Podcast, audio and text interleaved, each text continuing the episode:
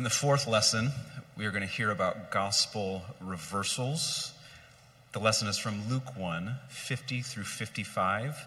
The words are Mary's song, which we just heard in the previous carol.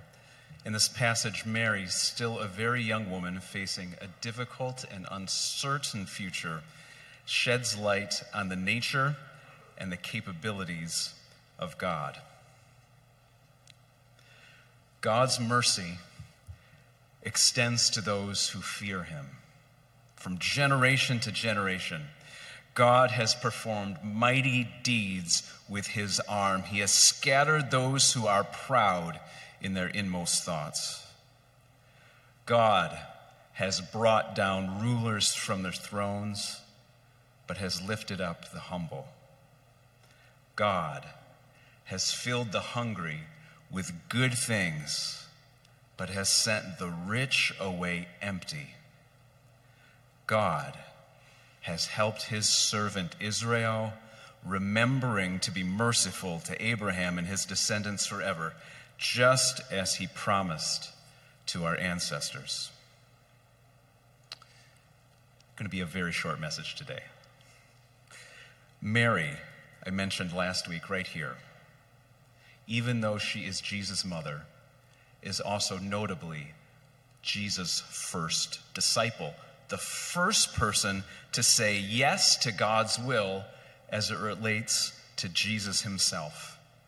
Not only is she an exemplary disciple because of her courage to know and to do the will of God, but here in Luke 1, she demonstrates that she is also a poet. In fact, she sings the first Christian song that has ever been, a song of thanks to God, despite the difficult times that are ahead for her. Now, unlike modern American songwriters, the music of 2,000 years ago and even the poems of 2,000 years ago are very different. If anybody in this room knows other languages, perhaps in the second and third languages that you might be familiar with, poetic norms and conventions are different. Not every language rhymes their poems like we do in English. Roses are red, violets are blue. I went to church and so did. Yes, we love to rhyme frequently in English. In the Hebrew language, in the kind of Hebrew that Mary would have spoke and sung in, not so much rhyming, okay? But she offers this beautiful, powerful poem nonetheless. In fact, in the Hebrew language, the main hallmark of their poems, not rhyming, but what is called parallelism. One line says something, and another line says almost the same thing to either contrast or fill out the meaning. For example, in Psalm 1, it says this, "Therefore the wicked will not stand in the judgment." There's one line, and the next line, parallel, "nor sinners in the assembly of the righteous." Here, those are very similar, and yet they sort of round out one another's meaning. Sometime the second line in Hebrew poems means just the upside down of what came before. Also from Psalm 1, "The Lord watches over the way of the righteous, but the way of the wicked will perish." That's how Hebrew poetry works.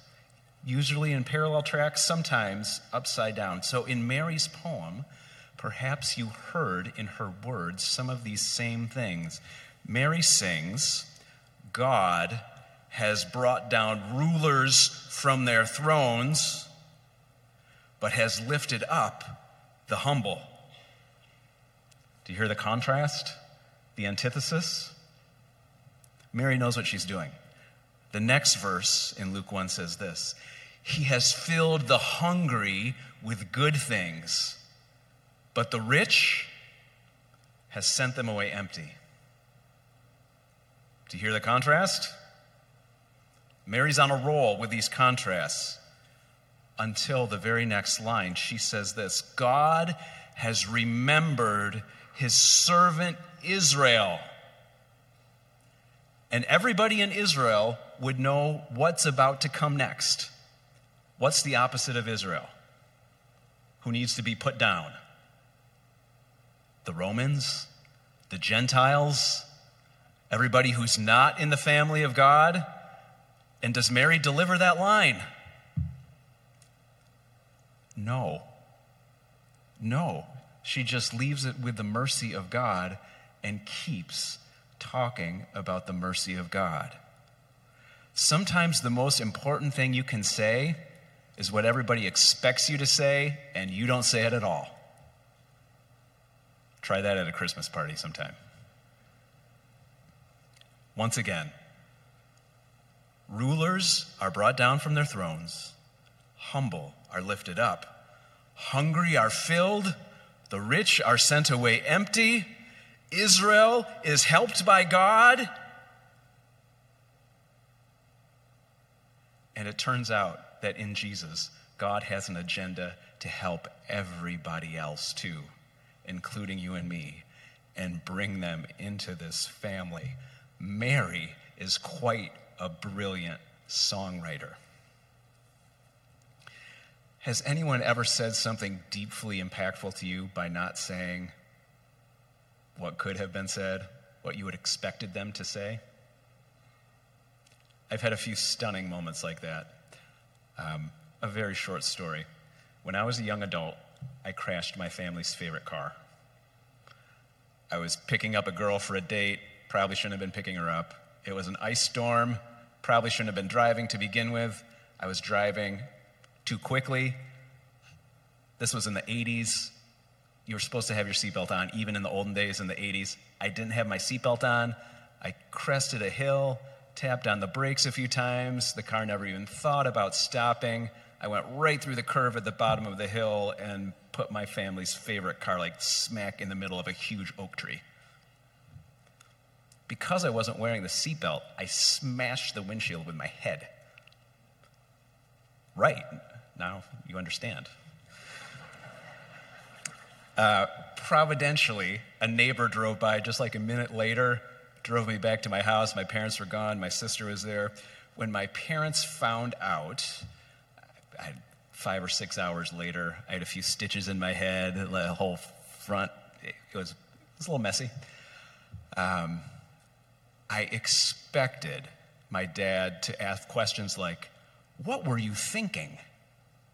Do you know how much that car cost? Do you know how long we saved for that car? Do you know how much your mother loved that car?" There were none of those questions. My dad simply had two things to say, which was, "Did you do this on purpose, son?" I said, "Of course not, except that, there are a few things I shouldn't have been doing that I was doing." And then he said, Are you permanently hurt, or did anybody else get hurt?" Because he didn't know the whole story yet. It's like, "No, just me. I've got these stitches."